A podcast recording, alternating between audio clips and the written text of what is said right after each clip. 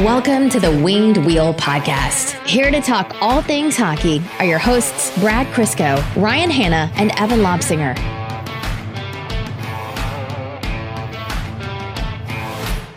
I don't care about the trades. I don't care about the coach that was fired. I don't care about the Red Wings losing over and over again. All I've been able to think about for the last 24 hours is Alexis Lafreniere's seven point game. And I told myself I wouldn't do this like we did with Hughes, like we did with Dahlin, where, we're, where it was first overall or bust. We're to examine the top four, the top five thoroughly so we're comfortable no matter where the Red Wings draft. He has 99 points in 44 games. He had seven points before what the end of the second period was it? Yes, I'm not even sure they played him in the third. It was like when an NFL team rests the quarterback in the fourth quarter for safety reasons when they're up by 30. It's when like uh, Wayne Gretzky played minor hockey and they stopped him after his 13th point of the game or something like that. he scored like 130 goals in 30 Pee Wee games.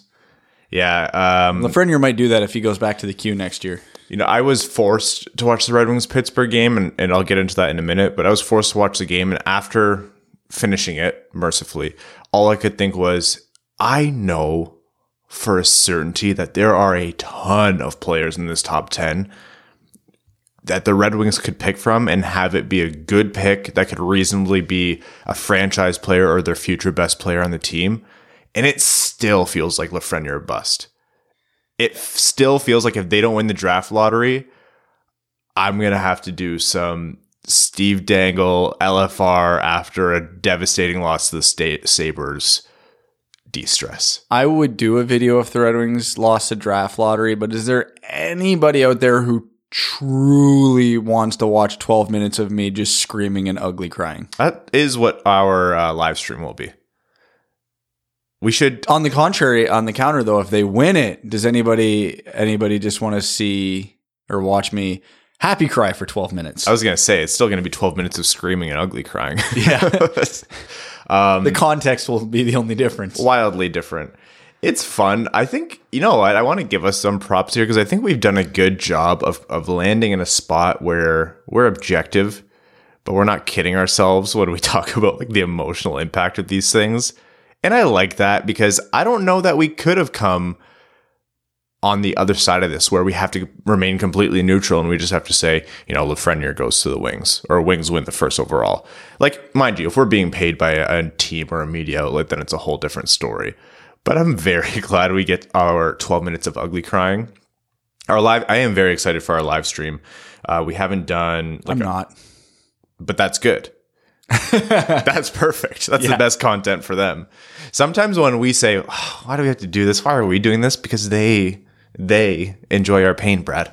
This it's a valid point. Welcome to the Winged Wheel Podcast. I'm Ryan Hanna. I'm not ugly crying yet. Uh, and in place of Evan today, we have uh, bobblehead Ken and Mick. Um, again, uh, Evan is gone for good reason, so do not berate him today. Though He's working on a holiday. That doesn't that's not a good excuse. Yeah, why is he working on a holiday? I don't know. I hope he's making double time. I work at a place that never closes and we're closed today. He's uh I feel like double time for Evan though would be like 600 grand a year or just about. Yeah, He's got to be a millionaire, right? We just don't know it. Yeah. Uh, lots to talk about on this Winged Wheel podcast. The trade market is heating up. Uh, we're going to talk prospects. We're going to talk Red Wings. Uh, some wild stuff is happening around the league. Uh, yeah, the hockey world is buzzing right now. Yes. And I can't make sense of it. Do we want to do more prospects now, or do we want to just open? With, let's open with the trademark. No, we'll go, we'll go back into prospects later. All right. Um, the trade market was, uh, you know, it it started up with Toronto acquiring Jack Campbell, and we've already talked about that. And yeah, that was an impactful move if you consider the context, which is that Toronto is an insanely talented team that's at risk of missing the playoffs. But in the end, it was a trade for a backup goaltender. Uh, the big trade was Pittsburgh shooting their shot and acquiring Jason Zucker from Minnesota. And this was, I think, the fourth or fifth time he's been traded without actually being traded uh, in exchange for Galchenyuk, Addison, and a fir- conditional first round pick. Did we already talk about this? Yes, we did. That's right. That's right. We did talk about That's this. when I got into my side tangent about Galchenyuk being a low key good free agent for Detroit to target this summer. Um, and just while we're here, and I know I said this about Rutherford, but you know what, man? Good for you. You shot your shot. And he's going to continue shooting his shot. And as much as we've ripped on his asset management and everything, he's won two cups. Pittsburgh's won three cups with this uh, era of the team, and he's going for making it four. He uh, we rip on his asset management because it's been very poor in one stance, but in another stance, his asset management has been immaculate because his two biggest assets, Sidney Crosby and Evgeny Malkin, he still possesses. He still possesses. So, So as long as he had holds on to those two assets, they're a cup contender. if Pittsburgh is uh, not going to win again for 30 years after uh, Malkin and Crosby leave, that's fine because they already have three cups, which is 93 years worth of uh, cup wins if you level it out evenly, like one cup per team. So, really, Rutherford, yeah, sure, maybe pays too high of a price for guys like Reaves or whatever, but at the same time, he doesn't let his team uh, act or play like a middling team. He knows if they have the talent, he pushes them over the edge every time and gives them a chance. So kudos to him. It, that takes a spine. That takes some big brass ones. So he's going to shoot a shot. The big trade that really made us all think, whoa, this trade market is wild with this pricing right now is Blake Coleman, who's a good player. He's over 20 goals this year already. Uh, traded from New Jersey to Tampa Bay. So Tampa Bay does his usual acquisition of a very good talent, and he's cost controlled. He has two more years at 1.8 million, I believe, uh, in exchange for Nolan Foote and a conditional first round pick that belongs to Vancouver. Uh, so a higher first round pick than Tampa Bay's own pick will be. and if the if Vancouver doesn't make make the playoffs this year, which they will probably, I think. I can't remember That division, I'm not making any predictions. um, it gets transferred to next year instead, but still. Um, look, I think Blake Coleman's a very underrated asset. I people, I think people don't really know how good he is, but wow, that's a high price to pay for him. Blake Coleman's a very good, very useful player at a very good cap hit. Nolan Foote is a prospect who, if he pans out as he should, which right now it looks more likely than he, more likely than not that he will, is a power play specialist who's capable at five on five. So basically, think Michael Rasmussen, but a shooter instead of a net front guy, which is probably more valuable, honestly. And a first round pick that should probably be falling somewhere between picks 15 and 22. In theory, those assets should both pan out to be better than Blake Coleman. You would hope Nolan Foote scores more than a Coleman will. You should hope that he's a more well rounded player than a Coleman will be. Because Coleman's one of those bottom six guys who's just having a really, really good year.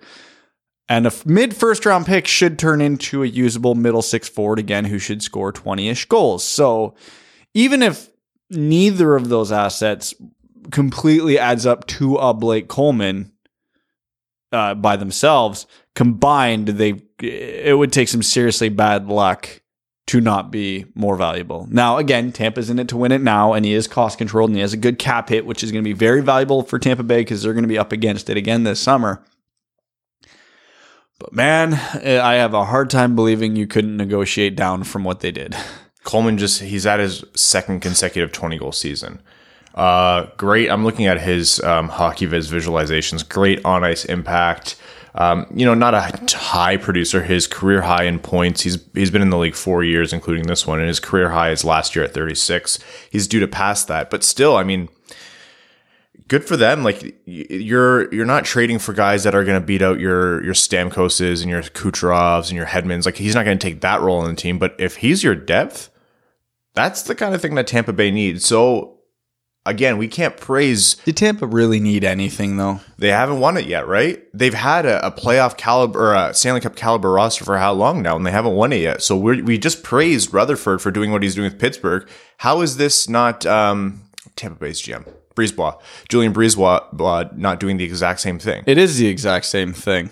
And Tampa would have three cups by now if it wasn't for some seriously bad luck with Bishop getting injured in the final, Stamkos getting injured, Tyler Johnson get at like the worst possible time. They're for as good as Tampa's been, there might not be a more cursed franchise in the NHL right now than them because in the last six years, I would argue strong, maybe six or seven years, I would argue strongly they should have three cups and they have zero. The thing about luck in hockey is it's it's never going to go away. So you're not wrong, Brad. I, I think you're right in saying that bad luck is what's caused them to suffer a little bit more. You know, sometimes I think they fell apart with the Columbus series, but bad luck has had a big part to play play in it.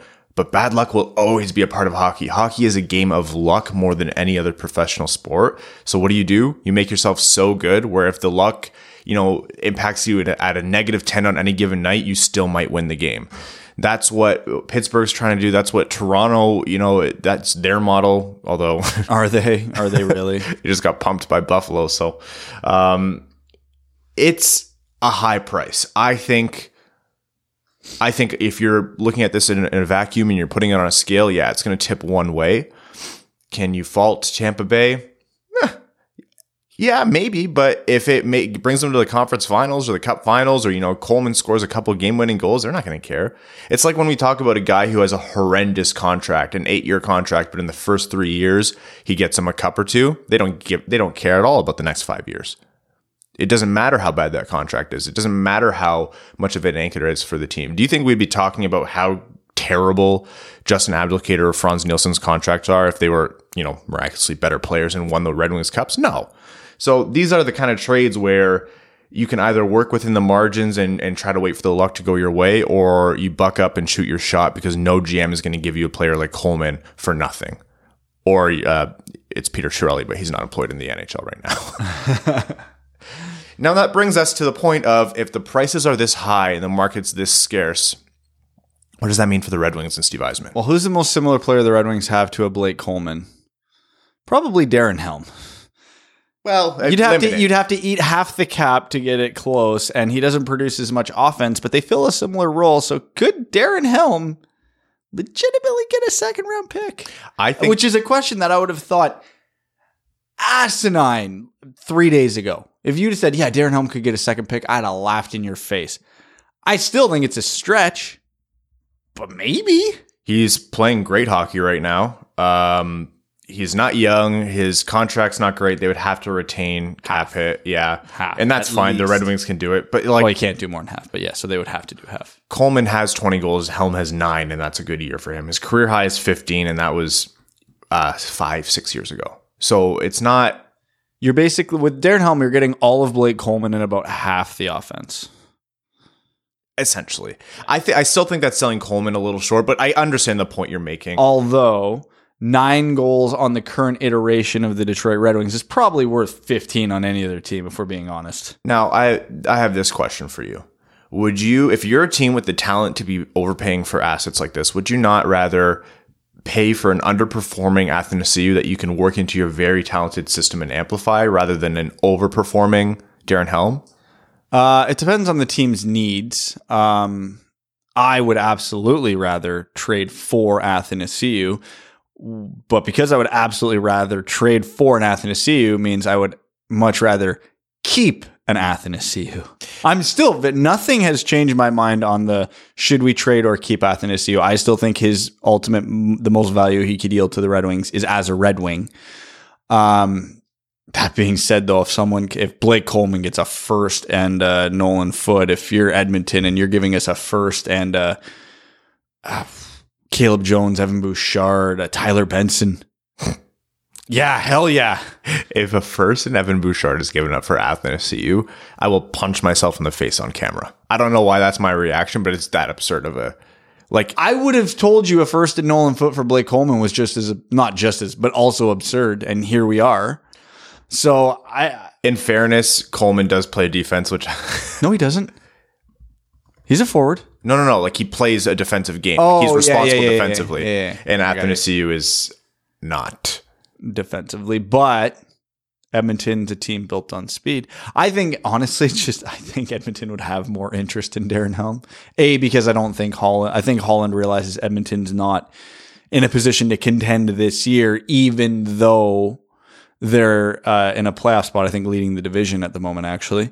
Um, so he doesn't. He, he's probably willing to buy, but much like his trades in when he was in Detroit, he's looking at the leg ones, the air coals. He's not swinging for the fences yet. So, given that he could probably get Darren Helm reasonably for a third and a fourth, I think that would appeal to him more because Edmonton needs isn't in their top six; it's in their bottom six. We're we're a year removed from Athanasiou putting up thirty points or thirty goals and nearly sixty points. So yeah, Coleman's going to fetch more value now because of how he's been playing recently, but it's not far fetched for Red Wings fans to be saying what they've been saying, which is if this is what Coleman goes for, Athanasiou should be able to catch a, a, ransom provided, a king's ransom provided a team has the want. Um, with a shallow market, there also comes a shallow amount of suitors. Often, it's not always that there's people clamoring for it. So it does beg the question will Athanasiou be sold, or is it going to be, like Brad mentioned, someone lower end, lower risk where you don't have to give up so much in terms of assets, like Darren Helm? And another point to you is, is Holland's gone on the record to say, like, he wasn't expecting this year to be this good. Um, and a lot of that's coming because he has two superstar top five players on the planet on his team. So McDavid goes down, and Draisaitl's proving the point as to why he should maybe even win the Hart this year. He's at 95 points. It's February. Um, he's play, it's I think that's a 130 point clip or something. Uh, so that's going to win you games that you weren't expecting to win. But do you still stay the course and try to build a foundation for this team that hasn't had a foundation since what Gretzky?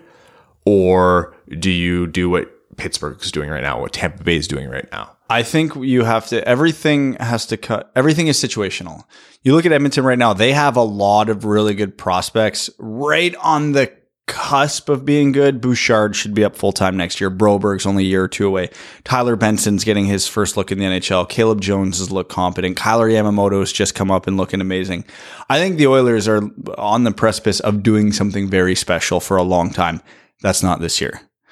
L- give these guys time to develop and then see how it goes next year with a good chunk of these guys in the lineup that gives Edmonton hopefully that depth that they don't have right now. I think if you're Edmonton, you can sell off picks, um, not your first. Any other pick should be on the table just because the West is wide open this year. Is there any team that you look at and go, they are unbeatable, especially in the Pacific where they might not play a Central Division team until the conference finals if they go that far, right? Mm-hmm. So I think they could add depth.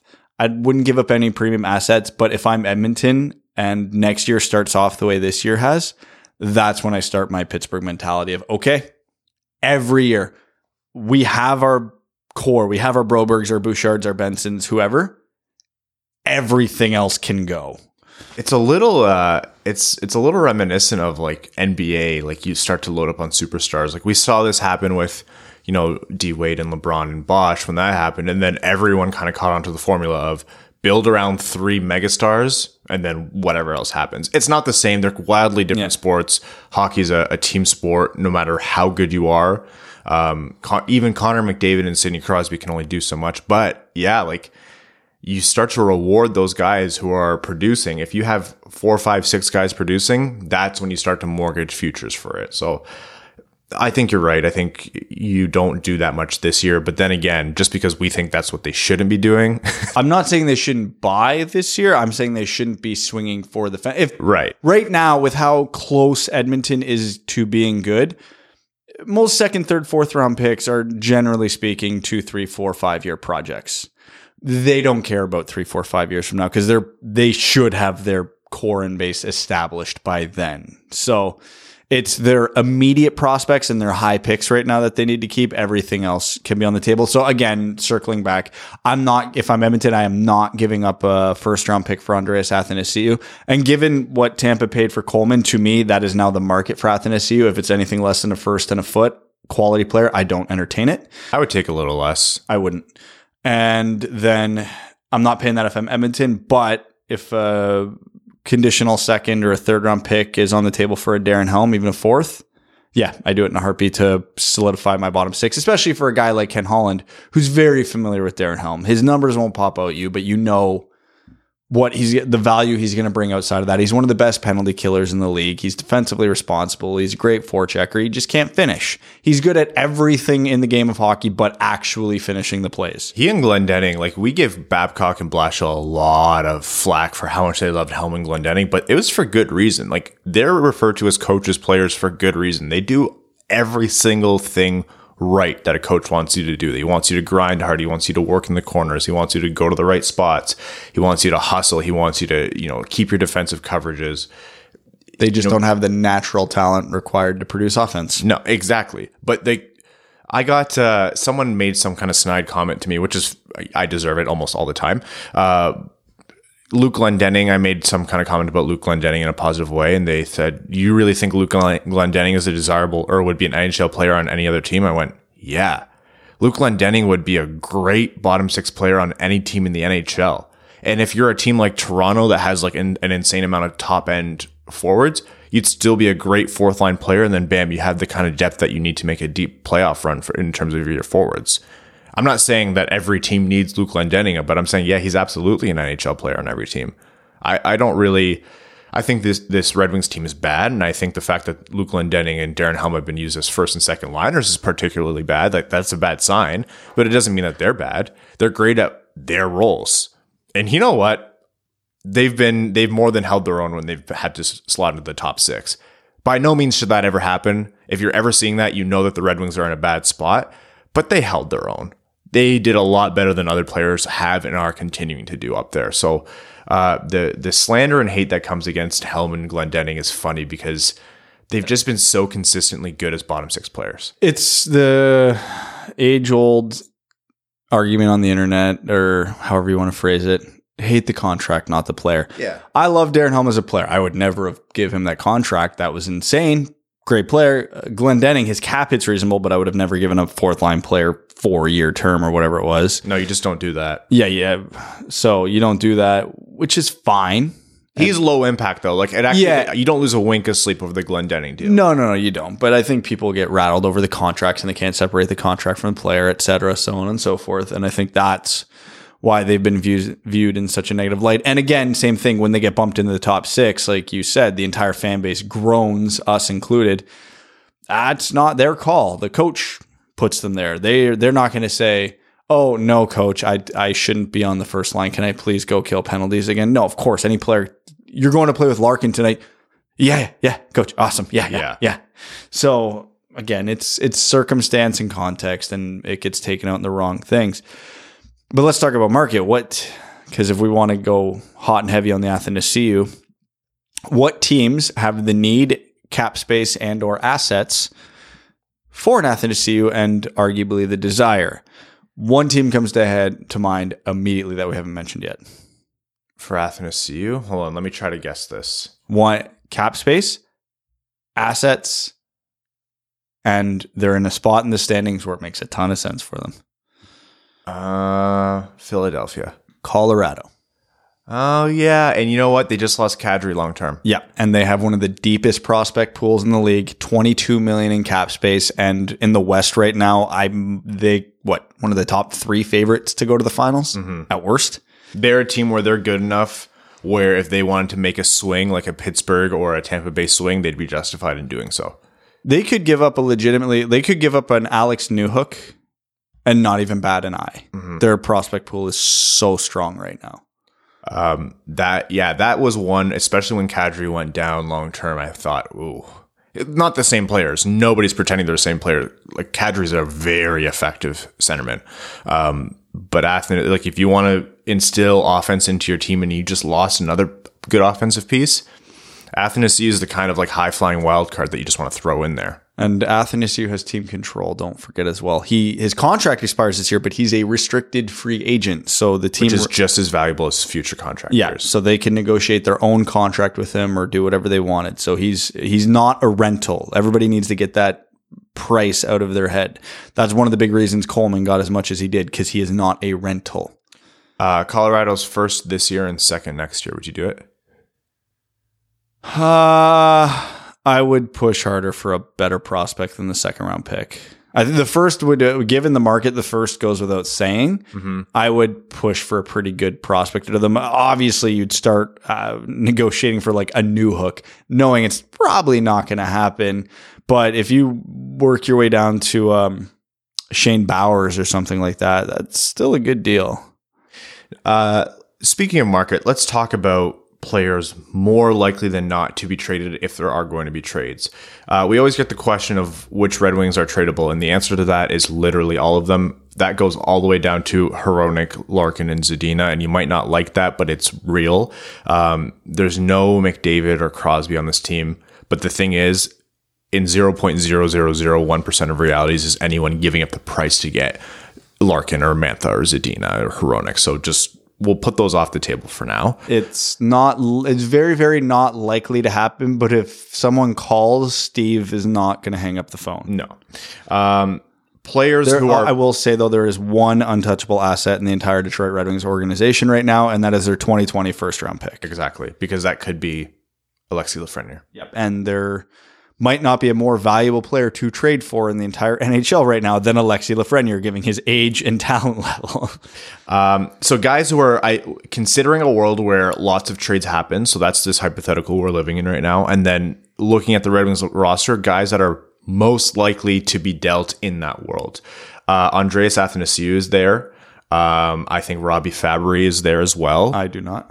I think I think he gets calls. He's going to get calls, but I don't think Yzerman's going to accept the price, and I don't think teams are going to offer that high for him because sample size. We've been watching Fabbri for the last three months, and we've been amazed with Fabbri. Other teams are going. The only two words of that sentence they picked out was three months. Yeah, and, and that's right. That's exactly right. We see Fabbri's future value. Other teams are like, there's no body of work. We want to buy low. Yzerman will set the price at his future value. Teams will not overpay for it. And also the re- the one thing that is very much worth noting that we have to keep in our minds when we're talking about selling everybody. What position are the Red Wings the thinnest at right now on the big league roster and their prospect system? It's forwards. They are not in a position to be giving up good top six, top nine forwards age 25 or under. They are not in the position to be able to do that comfortably. Because even outside of the team right now, who is in the system that really gets us excited? Veleno, yes. Rasmussen and Svechnikov for the most part, maybe Mastrosimone. Um, and obviously, I'm assuming is more likely than not to take up forward with the fourth overall pick this year. So there's that. Odds, and you have to hope they all hit. What are the odds all of them hit? 10%, 15%? If they all hit, then you have a top nine. So the Red Wings don't have the luxury of selling off forwards unless you're getting an absolute king's ransom in return. That and like that's a harrowing uh, thing to think about because I think 10 to 15 percent is high. So Yeah. you're looking at a very low percentage that everyone that they currently own hits, and then they have a viable top nine. Hui. So In three years, how many how many of Mastrosimone, Rasmussen, Svechnikov, and Veleno do you see playing in the top nine and producing, say, 40 points? two. Yeah, I think that's the right answer. Uh, okay, going down the rest of the list, um, Darren Helm and Luke Glendening are the uh, two other obvious answers there. For forward. For forwards. And given their age, this is where you can afford to start dealing forwards. Defense, um, Mike Green, his no trade clause has uh, expired Yeah. as of February 1st. Uh, Trevor Daley, if he gets healthy. Is anybody actually gonna want Trevor Daley? I I've been watching him closely. Just terrible. just to see like maybe there's a few things other teams will pick. There's no redeeming parts of his game right now. He's a train wreck. He is he would be addition by subtraction for the Red Wings right now. Just literally give him to another team and put any competent player in that spot and the Red Wings are a better hockey team. And you watch the way Trevor Daley's declined. It's not like how other players have declined who had a little bit more skill than him because they adapted. Like they know they had to skate slower or they could only skate so fast anymore. And so they adapted their positioning. But it looks like his fundamentals went out the window at the same time as all of his like raw talent. And it's really uh he's really coasting on name value. And it's not going to be uh, pretty when a team either gives up an asset for him or they sign him in the offseason. There's no world where I think Steve Yzerman brings him back. I think Steve Yzerman's talent assessment's a little bit better, unless he's really want for warm bodies. Although Gustav Lindstrom has done really well, I think, in his first seven or eight games, however many it has been. He's been acceptable. Um, Except Red Wings acceptable, so Red Wings, wide. uh, Re- he's been acceptable by NHL standards. He's been top three by Red Wing standards. Yeah. Um, no, I, watching Trevor Daley is just. I have I I- clip the games and I post it on Twitter, et cetera, et cetera. I have a whole folder of Trevor Daley stuff, And sometimes I have to hold back on posting everything that I see because it's too much. Granted, he's not the only one. Like, I don't think anyone should be giving up assets from Mike Green right now either. I think the days of him being an ex, uh, a useful second. I forget what chart I was looking at, but someone did like a zone exit, a controlled zone exit chart, and Mike Green was like top 20 in the league. Really? Yeah, it floored me. Huh. Well, maybe I'm being too hard on Mike Green. I think Mike Green suffers from a lot of. Uh, I, I don't think Green's been particularly great this year, but at the same time, I think he suffers from a lot of the problems uh, that Dennis Cholowski did in the sense that his game is so predicated on being surrounded by talent that he's getting hurt Oh, More- God, yeah. relative to others more so because of it. Yeah. Because he, he's the type of guy, his game gets exponentially better when he's surrounded with more talented players, where everybody's game is going to get better when they play with better players. But yeah, he, him and Cholowski are the two that I think are, are getting absolutely murdered by it. And the last player who I think is most liable to be moved, if there is a world where a lot of these players are going to be moved, is uh, goaltender Jonathan Bernier, who's having a phenomenal season. He is, I, again, I think I'm at the point, unless there's a first on the table or a top prospect, I don't entertain it. I don't even think I'd trade Bernier for a second at this point. I would. I would still trade him for a second. He's been playing Vezina caliber goaltending and he's cap controlled, cost controlled for next season as well. He's and he's at an age you could extend him another three, four years comfortably beyond that. To me, that's a very, very valuable asset to this organization. An organization right now who doesn't have an heir anywhere close to ready anywhere in the organization. It's Bernier for the next few years or you're overpaying a free agent. Those are literally the options. or you're paying somebody no money and you just hope that they're fine. And just, yeah, please, for the love of God, don't be Vesa Toskala. Well, what they were doing before was, you know, Jimmy Howard, who they were paying four million or five point whatever before that, and he sucked at times. Honestly, I was gonna say uh, since 2020 came around, uh, Jimmy Howard's been pretty great in net. But then that last stinker of a game he had, I was like, no, no one's gonna move anything for him at this point, No. and that's understandable. He's put in a good career. His he can't do what he used to do, and, and that is what it is. Um, again, like you're not. I don't think you're wrong about what Jonathan Bernier is to this team and how important that is to the future of this organization. I'm still of the unshakable notion that a goaltender, a 31 year old goaltender, is useful to you now. But if you hit on a second round pick in the future, like in and that turns out to be, you know, not Kucherov's a dramatic example, but like a star player, a top six player, and that you get with that extra second round pick. ugh. That's very valuable. Because- but again, but again, as much as we'd like to just punt the entire team into the sun and get future assets, someone has to stop pucks for the next couple of years. Someone. They can't just parade out. They can't like if we're being honest, they can't parade Howard out next year. They just can't. No, He can't do it anymore. I He's think he hangs him up. I think he hangs him up. I, I hope so because I don't want to see his leg. He's got a very strong legacy with the Red Wings. I don't want to see that tarnished by few crappy years, kind of like Martin Brodeur did with the Devils. Uh, obviously, not to the same extremes, but yeah, you either have to be really damn confident you're getting one of the decent goalies in free agency this summer at a reasonable price, or you got to keep them.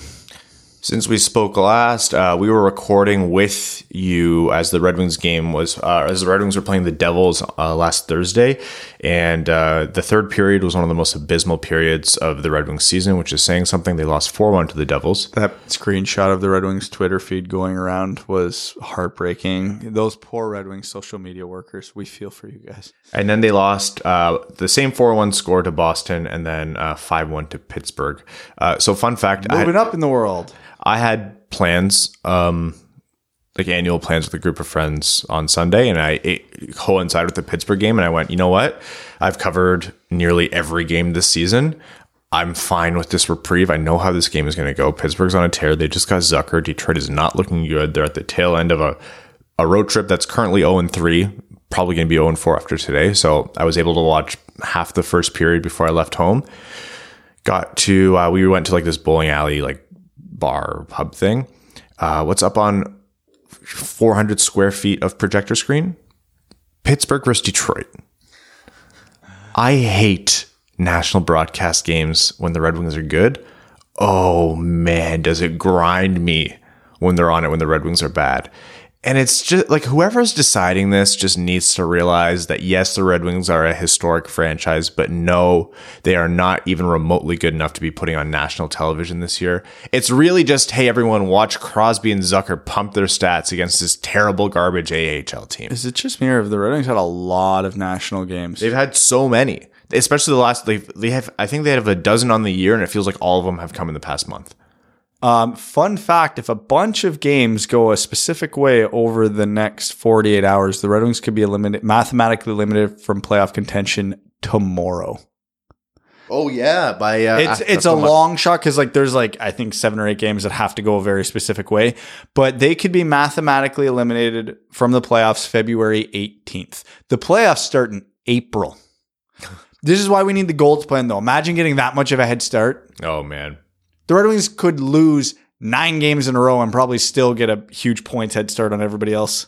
There's uh, a couple people who comment on every kind of like positive thing I put out there, uh, which I have to do. Otherwise, you will kill me and I will also kill me because it's a long season.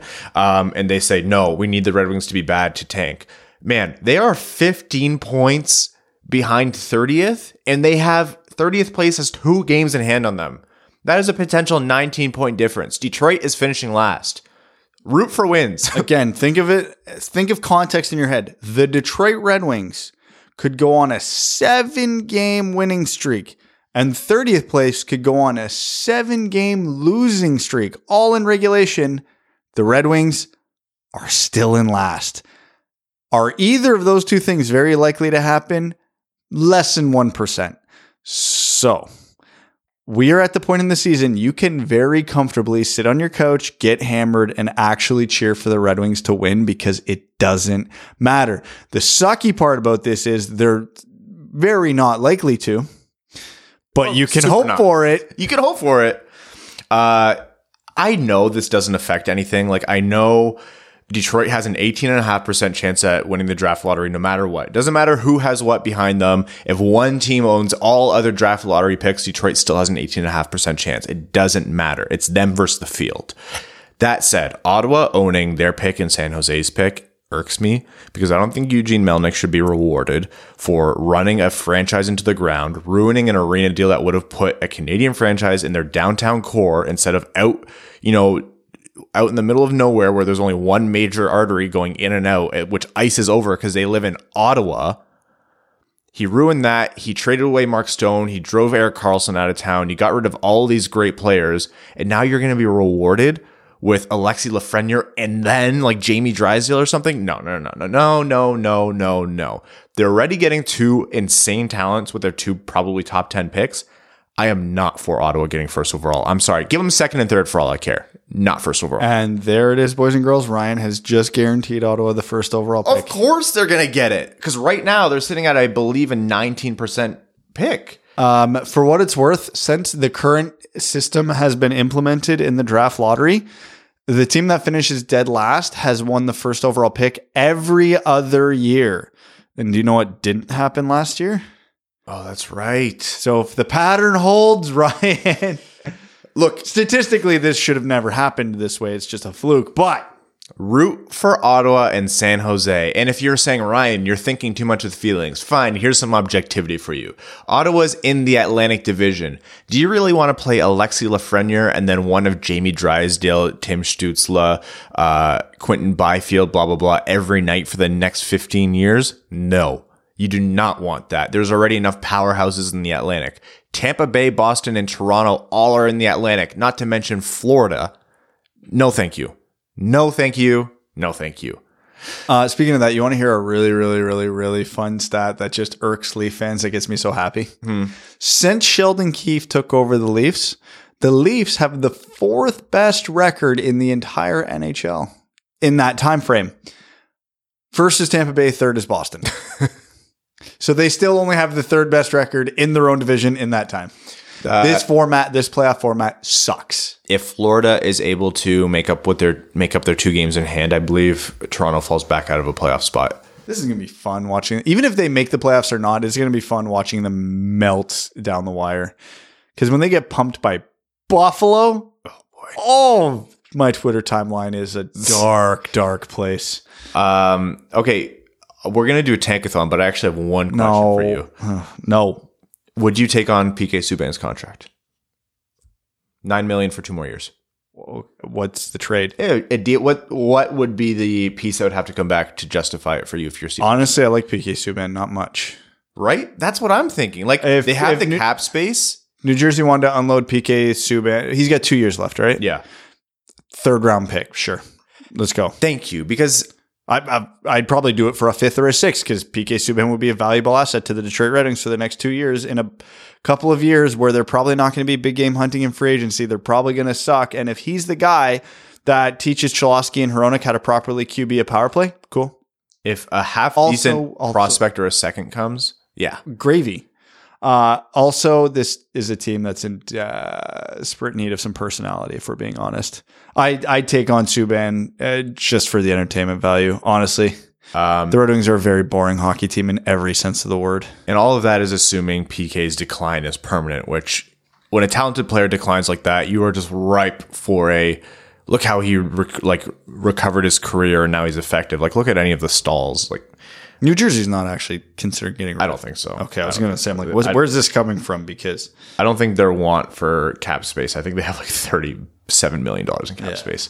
Uh, okay, we're gonna run a tankathon because uh, we're sick and we're broken, and I don't think the Red Wings have won the last like five times I've done this. And Ottawa, Alexis Lafreniere, Minnesota, Quinton Byfield, Arizona, Tim Stützle, oh, that's not the worst case scenario, at least. and Detroit, Lucas Raymond or Marco Rossi or Hell yeah, that's the mentality I'm taking. Lucas Raymond, a Red Wing, hell yeah. Marco Rossi, a Red Wing, hell yeah. Tim Stutzler, Red Wing, hell yeah. We're gonna ignore wherever Alexis Lafreniere ends up because that doesn't matter. Uh, we are we are just being given a Lucas Raymond. It's great, isn't it? We get him for free. All it cost was our pain and suffering. a long season of pain and suffering. Um, do we want to talk specifically about any prospects right now? Um, Or are we going to wait post trade deadline to maybe post trade deadline? Then we we start in depth stuff. that's what I was thinking. Uh, I'm trying to think. I haven't watched too much prospect stuff. Uh, other than Lafreniere. Pronman did Corey Pronman just did kind of like a European tour and did the bean pot and uh uh it wasn't a Red Wing specific article, but he made it a very specific point to hone in on a couple of Red Wings prospects that impressed him in those U18 or U19 tournaments over in Europe, the Five Nations, I believe it was. He was very impressed by how competent Gustav Berglund was, and he had very complimentary things about to say about Elmer Soderblom. So Yeah, there we go. Soderblom's Couple- been getting a lot of that's for you, Lars, but he's been getting a lot of attention. he, those two guys were picked in the same round of the same draft, weren't they? Sixth round. Yes. Yeah, that could be a very. Uh, when I watched Berglund at the um, uh, development camp, I went, "Wow, he is surprisingly competent." Was about the best thing I could say about him. But to hear he's progressing well, I've not watched a single Berglund game this year, so to hear he's progressing well is uh, very promising. Uh, and we've all heard about Soderblom's production in the Swedish U20 league this year, which is comically good. I'm going to move us along to some uh, quick hits, and they are very Department of Player Safety themed. We're going to start with Zack Kassian, who kicked someone in the chest with his skate. Oh yeah, we haven't talked about that yet. I got yelled at on Twitter so much about that that I uh, forgot we hadn't actually talked about it. Yes. because most people seem to agree with me in the sense that what he did was wrong and bad and that his suspension was way too light. But here we are because I made a joke, eh, kind of half serious, half joke point where if Cernak, as he's trying to stand up there, like his hand slips or something and he falls forward, Kassian could kick him in the throat and we're talking about a murder. It's like a Clint Malarchuk situation here. Like he kicked a guy, donkey kick style, with his skate. He literally attacked a dude with a knife. If you want to really get down to the the bare bones of it, yeah, he didn't kick him that hard. I get it. That's a blade. It doesn't take a lot of force to cut somebody. I have had a dude on the bench hop the bench in front of me and his skate just grazed my wrist and opened it up for three stitches. It doesn't take much. So the fact that he purposely did it in a kicking motion. Even if he just brushed his jersey, I start that suspension at 10 games. The fact that he actually made contact and had a little bit of force into it, they got this wrong by less than half. They weren't even close on what this suspension would have been, should have been. You can throw out the entire situation where someone can say, "Yeah, Brad, but he didn't hit his neck," or "Yeah, like it wasn't likely that it was going to be anywhere but his chest." Look at the idea of someone made a conscious decision to use their skate as a weapon on the ice, not their stick when they're slashing, not their fist when they're punching. They use their skate in an attempt to hurt or affect another player on the ice. That is Pandora's box. Because if you allow that, it's going to keep happening, and then someone will end up bloodied or something worse on the ice. Seven, look, I'm not going to say seven games is nothing. I was actually thinking if this is less than five, then like legitimately George Parros needs to be fired yesterday. When I saw that it was seven, uh, my thought was I would have given him 20 games. I would have given him 20 games because what is what is that? It's a deterrent from someone ever doing something so stupid again when someone you know throws a dirty hit or does something else sus- suspendable yeah there's always player safety at risk but there if we're going to call a spade a spade here like there's a certain window or a certain amount of uh, leeway you have where you know that hit's probably not going to kill someone. A blade a skate blade will cut open an artery it'll cut out like people will there will be blood on the ice and that is not the look the NHL wants. That should have been 20 games in my mind. That should have been 20 games not for that act alone, but to also be a deterrent from anyone else being so stupid. And while we're talking about people being stupid, Zack Kassian went on and on and on and it was this whole dramatic thing with Tkachuk about the code and you just don't do that. Where'd the code go? Because I'm pretty sure the code would say don't kick someone with your skate on. We're too What a hot. joke. We're two hockey players who grew up with the code, and I think we can agree the code is bullshit. Everything about it is stupid. The code is whatever that person wants the code to be to make their situa- their actions Exact- justified. Exactly. Absolutely 100% right. The code is not like in Pirates of the Caribbean where they follow it strictly. No, it's different to everybody. The theory of it is pretty close for everybody. Yeah, don't screw with our players. Don't be cheap. And, you know, if you do something, we're going to come back at you. But it never works out exactly like that. Everybody's area of what's clean and dirty is wrong. How many fights do we see after a big clean hit? It's stupid. Everybody's got a different definition of it. We got to stop talking about that. The player safety needs to get their heading gear because I, I will argue that we've had a lot of bad iterations, but the current iteration of the player safety department is the worst it's ever been. Because as Evander Kane teed off after his three game suspension, mm-hmm. nobody knows what's what anymore. I love, okay, I don't like Evander Kane. I think he's one of these guys who crosses the line way too much. I think his three game suspension for elbowing Neal Pionk in the head was probably a little on the light side, at least closer to correct than the Kassian thing was. But he went off, a, he, he showed a video or quote tweeted a video of someone making the exact same hit he did and they got no suspension. Yeah. And I agree with Evander Kane a hundred percent in everything he said in his statement. It's inconsistent. It's not fair. Nobody, nobody, players, coaches, anybody is what is and isn't a suspension anymore. There's no consistency. There's no pattern. He went off about how horrible of a job they're doing. And every word he said was right because at no point in that did he say, I didn't deserve my suspension. He's like, I don't even, he didn't even mention his own suspension other than in the context of what's different from that hit to this to my hit. Uh, Zdeno Chara, you know, got a get out of jail free card again because he is just tall. He cross checked Gallagher, was it? In, in the throat. There goes his Lady Byng candidate. Uh, Yeah, yeah. in the throat. And then Gallagher got an embellishment penalty. And Zdeno Chara got off with a $5,000 fine, which is the equivalent of, I think Steve Dangle put it out on Twitter, like us buying a coffee. yeah. Um, I'm sorry. He cross checked him in the throat. Why is Zdeno Chara always allowed to do this crap? Like, why is he always allowed to just use a stick as a weapon or just hit people in the head with his stick or his uh, his fists or whatever? And he just never gets suspensions. And the league is like, well, he's very tall. Because- what, the, what is that relevant? He should have more of it. It's like when you when you there's very few instances where uh, a high sticking call isn't on you, and that's when it's a follow through on a shot. Otherwise, you have to be responsible for your stick. Same way, you're responsible for your stick even if you're seven foot a million or whatever Chara is. It's so stupid, and that's another one that the Department of Player Safety dropped the ball on. This is a joke, and the NHL needs to do something about this department immediately. Everybody laughed when George Parros came in. Oh, they're getting a goon to run in the player department. And we're all like, yeah, but like these guys know the in and outs. It's, it's probably not actually a bad thing because if you look at a guy like Chris Pronger, he's got a pretty good head on his shoulders, even though he was one of the goons on the ice, albeit more talented. Nope, this George Parros situation has gone as hilariously bad as everybody jokingly predicted it would. And and it's not that he's ever has he had one suspension where anybody everybody's come in, ooh, that's a bit harsh. No, he's come in light on every single one he's ever given out. It's horrible. Player safety, they need to take that out of the department's name because it doesn't matter. They don't care about the player safety at all. And you know what? George Parros is a smart guy. He's Princeton educated. He's an Ivy League NHL player or NHL alumni. Drives me nuts. There's no consistency. So many times players get off with nothing. Uh.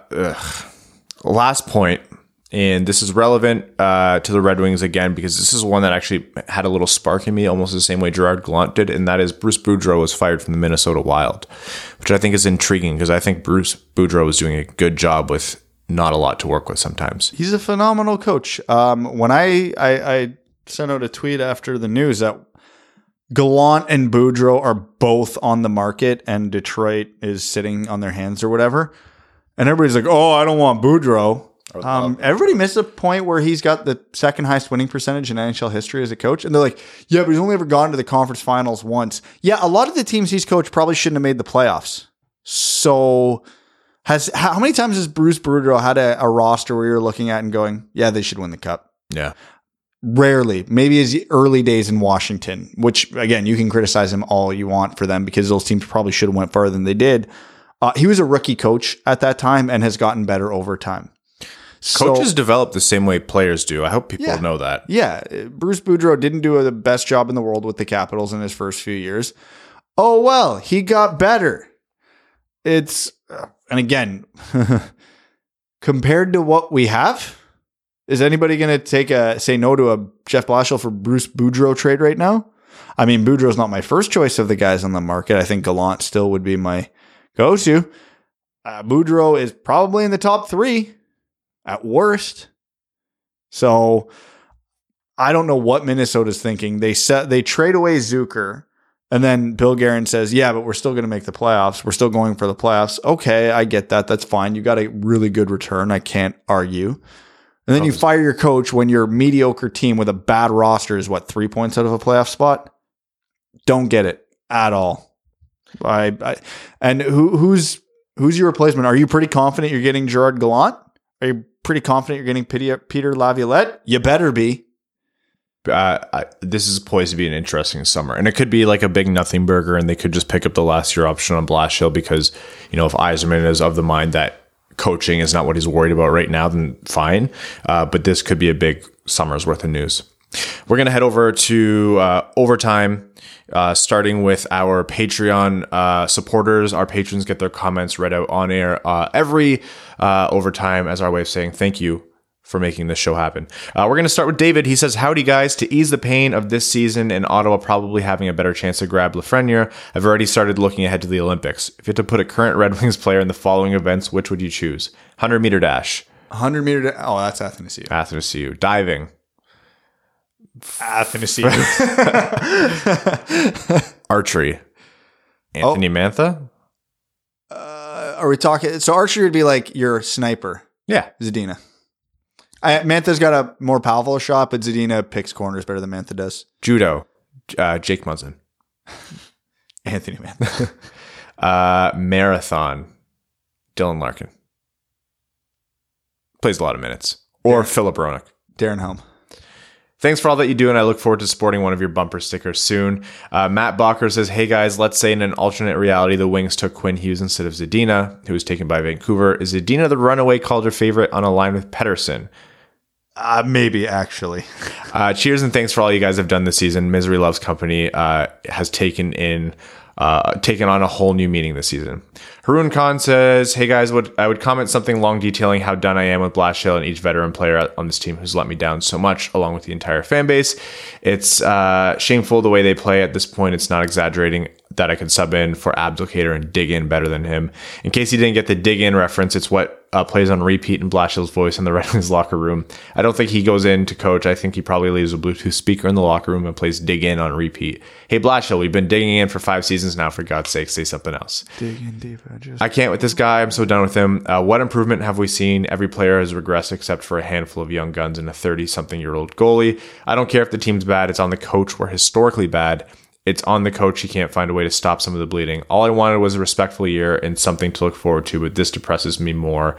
And I don't know how long this rebuild will take now. Before this year, I was hoping it would be two more. Now I don't know. I still don't know how I've watched every game this year, and I don't and I don't drink too. Anyways, hope you guys didn't get too tired by reading this long comment. Thanks for all you guys do in this tough season. Let's go Red Wings.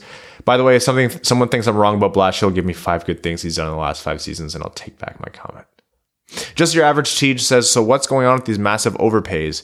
And gosh, I wish Detroit uh, had someone who uh, someone would overpay for. Anyways, stay fresh cheese bags. And speaking of which, what happened to the cheese bag you guys at the meetup? I still have it. I just have to kind of unpack it. I put it in a box while we move to the new house. K was says, "What's up, dudes? Uh, been a bit since I've written in. Uh, if you guys had the ability to watch the U.S." Uh, if you guys have the ability to watch the U.S. NCAA basketball tournament this March, try to do so because it's going to be absolutely bonkers. There's no clear cut favorite, and chaos is amazing. Yeah, I watch every year. It's about the only time I watch NBA playoffs and I watch March Madness, and that's about all the basketball I watch. I'm the definition of your fair weather fan. Uh, before this next comment, I'm going to qualify this by saying uh, we're not going to be weighing in on this for obvious reasons. Um, I understand it's a big topic in the hockey world, and we have nothing substantial to offer here. So um, let it unfold as it will. Uh, Jonathan McCleish says Team Biz or Team Dan, talking about the Biz Nasty Dan Carcillo thing. Oh yeah, that's wow. Uh, in all seriousness, these two have more in common than not. Both have held their hands up to varying degrees of past indiscretions, and in a world where there's not really a path to redemption, they've been given one. Sit down over some cold ones and sort it out. It'd be nice. Uh, owner of the WWP, Rowan says, Hello, puppets. It is me, your favorite puppet master. When will I be receiving my first royalty payment from all the sweet, sweet Patreon bucks we rake in each week? When you find Terry, As a new owner of the podcast, I will also be conducting a full performance audit. Given trade deadline is a week away and I'm working phones kicking tires to determine your values. Hard decisions need to be made, and I'm not afraid to make them. So the season is still going, which is most unfortunate. If you're keeping count, the Wings are only 39 points out of a playoff spot with 21 games to go. But at least at time of writing, we lead the league in games played. Yay, mathematically, the Wings can be eliminated from playoff contention this week. Stay tuned. Maybe we've made a trade by the time you're reading this comment, so we all have something to net, new to be upset about for a while. In the meantime, I, amongst many others, are just glad that Terry is back. His comments were refreshing amidst the usual sea of sycophantic nonsense. Jersey time. Top five non Red Wings road white NHL jerseys. We are all Terry. Okay, top five road white non Red Wings. Number one is Vegas, not up for debate. Vegas is there. Uh, Pittsburgh for me. Yeah, you're always on the Pittsburgh ones. Uh, I'm my love of the Rangers will always stay high. I think Chicago gets a nod here. Chicago. Uh, so that's three. Got to think of two more, eh? I'm looking through here. Um, I think you're right about the Rangers. Yeah, I think you're right about the Rangers. We'll, we'll give you the Rangers here. One more. Road whites. Can we count Buffalo's white and gold ones? No, I think those are their. Uh, they're all. I know they're alternates. I. Uh, it's tough. I'm. I'm literally running. Minnesota's. yeah, Minnesota's I'm big, big fan of Minnesota's. Yeah. Um, I would and I say St. Louis, more. but I would say their road whites are actually the least good of their amazing jersey set. Out of all the sets they wear, yeah, yeah, I would agree with that. Uh, I'm struggling for a fifth here. Everybody else's is like Matt. Did we not say we said Vegas, New York, Pittsburgh, I didn't agree on Pittsburgh. Minnesota? But the how do you not like Pittsburgh's? They're fine. I didn't say I hated them. They're fine. I think when Buffalo moves to their new jerseys, and if uh, Calgary moves to their whole uh, no black outline color scheme, theirs will qualify. Yeah, they'd be up there for sure. Uh, Arizona. Yeah, Arizona's is really good. I really go. like There's Arizona's. Um, I have to get back to our tab here. Everett Johnson says, uh, I'm a few days late on the congratulations, but way to go on five years. I'm proud of all of you. Here's a fun little revisionist wrangle for all three of you. What has been your favorite memory as it relates to the podcast? What would you have done differently or done more of? I appreciate you boys, and here's to the next five years. We appreciate you, Everett. What's your favorite memory of the podcast? Um, well, I'm going to take out all the meetups and stuff like that because those are obviously number one, but those didn't technically happen on the podcast. My favorite memory is when I dropped the not so subtle hint that Crystal is pregnant and it took Ryan five minutes to catch on that the ones what the onesies I just threw on the table meant. Watch it. Evan just right away, oh no. And Ryan just sitting there, oh, look at this. This is cute. And Evan having to yell at Ryan, Ryan. and then just watching the, oh, oh. I will say I recovered, and for the second baby, I got it right away. yeah, the second time. That one was a little more obvious though, because. Mika's shirt literally said "Big Sister." Yes. Um, that honestly probably was number one for me. If we want like a a sad or like a hilariously weird number one, I think it has to be you and I sitting on the couch watching Moritz Seider get drafted six Oh, overall, just because of how wild that was. Um, um, spending an hour watching Evan eat a pineapple Yes. was uh, weird but hilarious. Things that I wish we would have done more of is actually a really good question because I've been thinking a lot about this, and I wish, like, I, I, we feel so fortunate for being where we are, and we feel, you know, proud because we've grinded to build this show to where it is. I wish we would have done more of uh, allowing ourselves to feel good about this sooner. We joked for a long time, I'm of, like, to feel good about this. and that's exactly it. Like we joked for a long time about like, oh, you know, we're just a bunch of guys talking, which is what we are, but that's what everyone is, right? Like unless you're being paid by a team, like I think we we didn't give ourselves enough credit for the longest time, and I don't think that we that means we're right about everything. God no, that's not even it at, at all. But like this show got built up because of you guys to be the biggest Red Wings show out there, and, and that's like a huge for us. And we kind of didn't let ourselves believe it for the longest time. Like we would look at it, we'd be like, "No, this is crazy. Like something's wrong."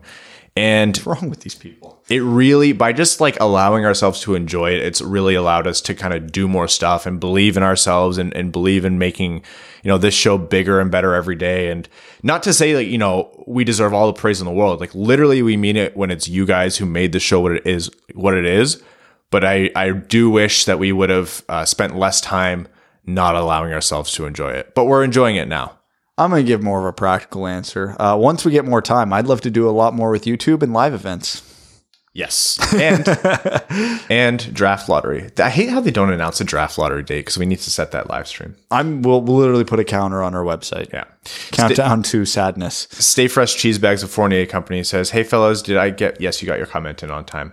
Uh, so Prudential Center is really nice, huge, spacious uh, concourse, beer under ten bucks, and great views of the ice no matter where you sit. How sad is it that beer under 10 bucks is a benchmark? Jumbotron is enormous. The fans didn't chirp us until the Devils potted those four goals in that wonderful six minute span of the third. Saw a little bit more fire and urgency from the bench, but Blashill's still hurting this team. I'm still on the fire Blashill train, but I also wouldn't be surprised to see his option picked up for next year. I think it's more likely Yzerman absolutely blows up the roster. He has a history of expensive buyouts and will probably let a lot of these RFAs walk. I'm all for it. Stay fresh cheese bags. You're not cool for drinking Malbec. Nobody is. It's the hipster of wines. So the next time you're at a party and some top knotted, bearded, skinny jean track jacketed waste of oxygen proudly exclaims, I love a good Malbec, while jamming the corkscrew right in without removing the foil, you throw them out the front door, DJ Jazzy Jeff style, and set their footprints on fire to cleanse the house of their scourge. I refuse to uh, pair a cheese with Malbec. That is hysterical. I have never drank Malbec. Chris says, Hey guys, the draft lottery goes uh, how people expect, and we get third against all odds. Good news Ottawa doesn't land either pick above us and ends up fifth and seventh. Given the top 10 in the draft, what would the minimum you would take to move back to a hypothetical fifth or seventh? I think a second round could be enough since this would be pick 32 to 34 for fifth and a second and third for seventh. No, I would take more than a second round pick to move back from third to fifth. Third to fifth, it uh, you're guaranteeing yourself one of Raymond, Rossi, Drysdale, or Stützle. But How big do you think? Here's here's uh, the way the way it's likely going to go. How big of a gap do you think there is from Stützle to Rossi? Uh, observable, not massive. I think I think uh, Stützle's in the class with probably Byfield, with Byfield being the clear leader, but he's in that class. And I think Rossi, Raymond, Drysdale are all in that third tier. Yeah, I've got the way this draft's going. Fifth, when you get to pick five, that's my fourth tier. So then do I have you- Lafreniere in a tier, Byfield in a tier, Stützle and Raymond in a tier, and then the next group. and then do you then do you take a second round pick to move yourself back? 32 in this draft or 33, I would very strongly consider it. I would, this is where nuance comes in because who's picking fourth would matter a lot because if it's a team like Colorado last year sitting at four, we're pretty positive they're grabbing a defenseman there. So, i.e., we were pretty certain Byram was going four last year. If we're pretty certain Drysdale's going four this year, so I'm passing on Stützle at three to take Raymond at five, I'd probably take like a third round pick happily because I don't think there's a gap between them or vice versa. So it it's a calculated gamble, but yeah, it would all depend who's sitting fourth. Uh, Joseph Delia says, Sup, my dudes. New Jersey now has three first round picks in two seconds. How crazy is it that interim GM, GM uh, Fitzgerald could get more back for Coleman and, than Shiro got for Hall?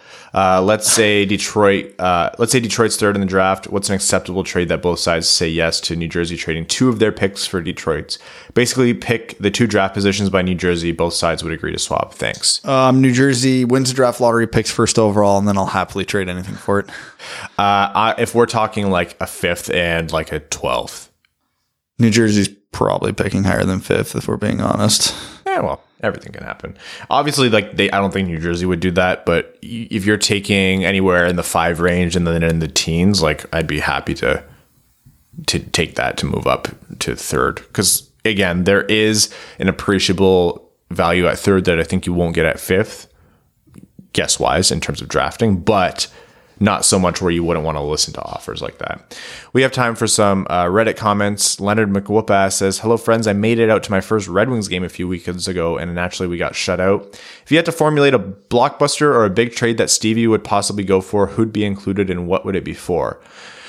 Oh, man, I would love to be able to answer these questions. Um, I think a really uh, strong consideration would be that PK Subban trade because of how viable it would be for uh, the Red Wings. But the thing is, New Jersey doesn't need cap space, and they're not about to give him up for nothing. They got him pretty cheap, I think. But uh, what's another blockbuster that they could run?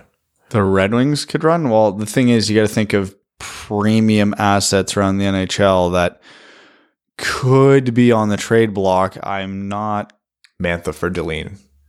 Yeah, but they're not going to trade Dahlin. Like I'm trying to think who's a team that might be looking to get rid of a really, really good player for reasons X, Y, or Z that would make any sense for Detroit. And I'm not seeing a lot of names in my head that are making any sense. All of them revolve around Colorado's wealth of high end defensemen and their need for scoring top end talent. So you're talking blockbuster, you work in uh, a Mantha or Zadina in there, and then you're talking about Makar or Byram. No, they're not like trading that. car. No. No chance. You could maybe pry Byram away from them for the right piece. So that's probably as close as we're going to get. Would you do Zadina for Byram straight up right now?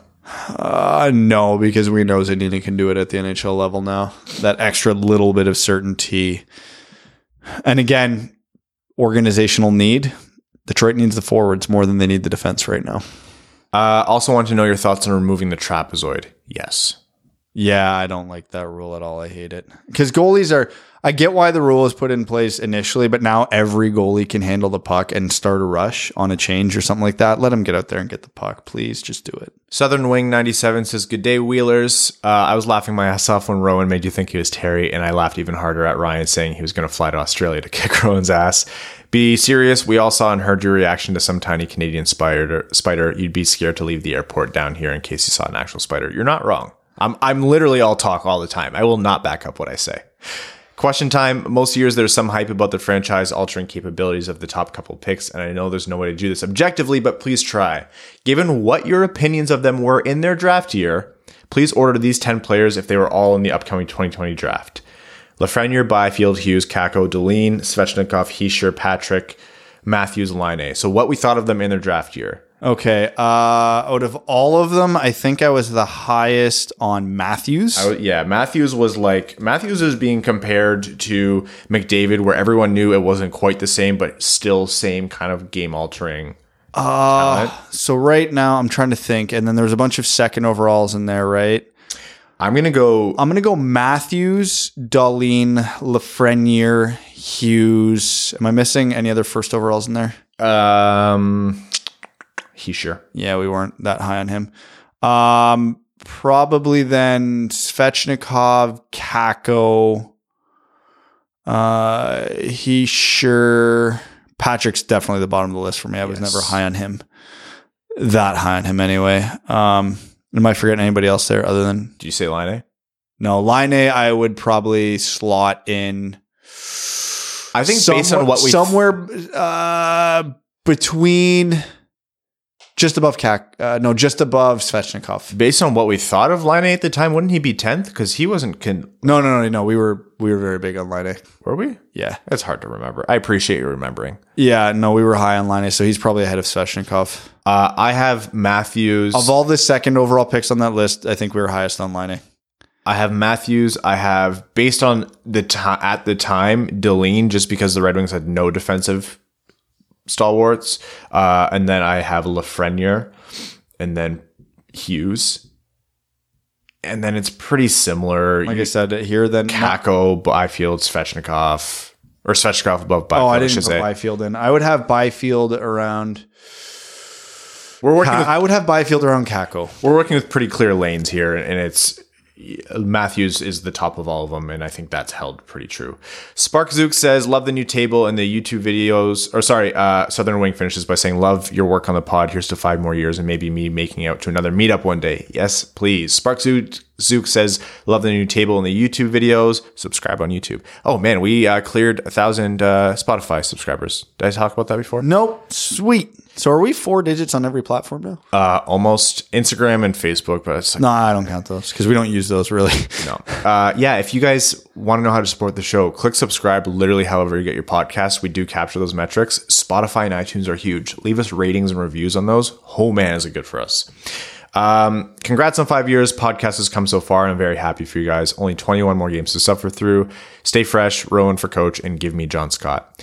The Magic Man 14, 1343 says, How do you guys come up with your draft rankings? Is it from watching players themselves or based on other rankings on media like Craig Button or Bob McKenzie? I wish I could say it was entirely based on my viewings, but uh, honestly, if I'm able to watch more than, I'll say eight full games outside of like Red Wings games in a month, it's a lot. So we do watch all the prospects we're invested in. Um, some guys will only see once. Other guys like Lafreniere, I've probably seen like six times this year already. Just to not that I need to form any further of an opinion. It's just for fun now.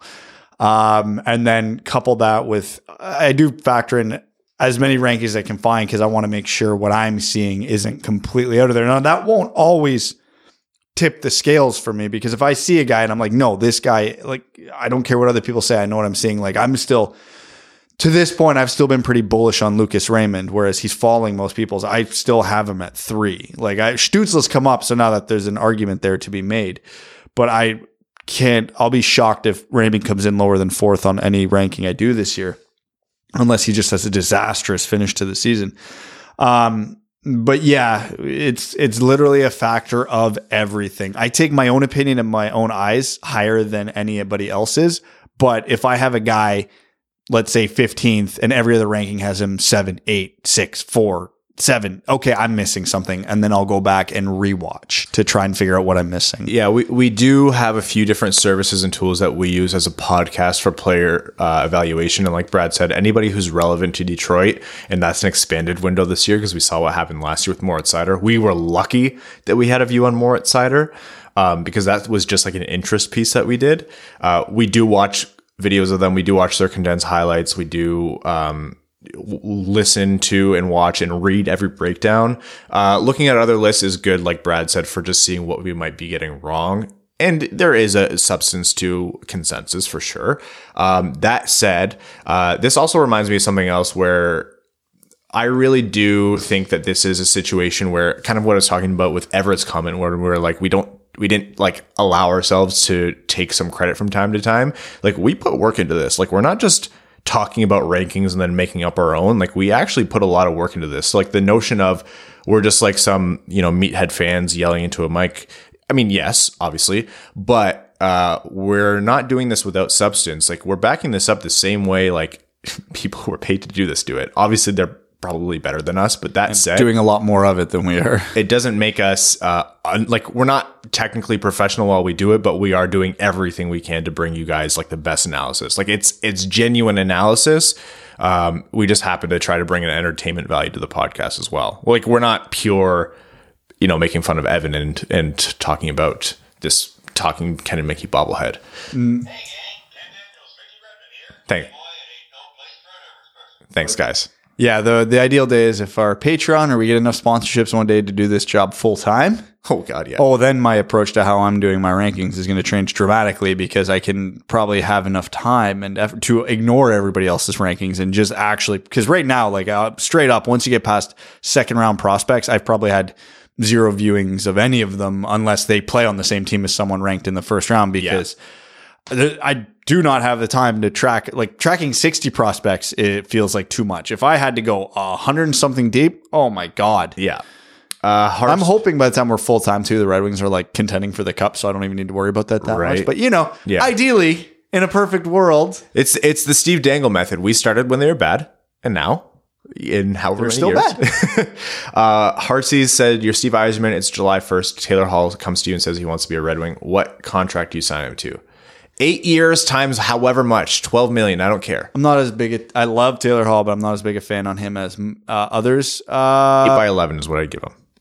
Seven by eleven, I should say, because you can't do eight. seven by nine for me He will not take nine million. He will not. If he says he wants to be a Red Wing, I uh, yeah, I don't think I'd go more than nine million on him, Oh, especially given his age, man. How old is he? late twenties. He was drafted in. Oh, he's twenty eight. I do not want to be paying thirty-five-year-old Taylor Hall eleven million dollars. let me look let me look at his HockeyViz stuff because he's a phenomenal player He's a very, very, very, very talented player that I think for the next three to four years is still going to be an elite player in the league. But that will be about half of the contract. if taylor hall won seven years i'd give him seven by ten right now Yeah. Uh, here's the thing: all his good years are going to be when the Red Wings are bad, which is worth factoring in. but he would accelerate you're no longer looking at three Oh no, he absolutely accelerates it. But do you think the Red Wings are one piece away from being? Do you think the Red Wings are two pieces away from being a contender? do I- you think the Red Wings are three pieces away from being a contender? I know you're right, and I hate logic right now because I just want something to be happy about. Eric says, hypo- Too damn bad, Ryan. hypothetical says we've won the draft lottery. Now it's draft day. You're Steve Yzerman. I like all these hypotheticals where we're Steve Yzerman. The phone rings. It's the Montreal Canadiens. They're due to pick sixth and have offered you one of two deals to choose from. Their whole 2020 draft for the 2020 first overall pick. I hate those deals and I'll never take those. Nope. Uh, or Montreal's 2020, 2021, and 2022 first round picks. No.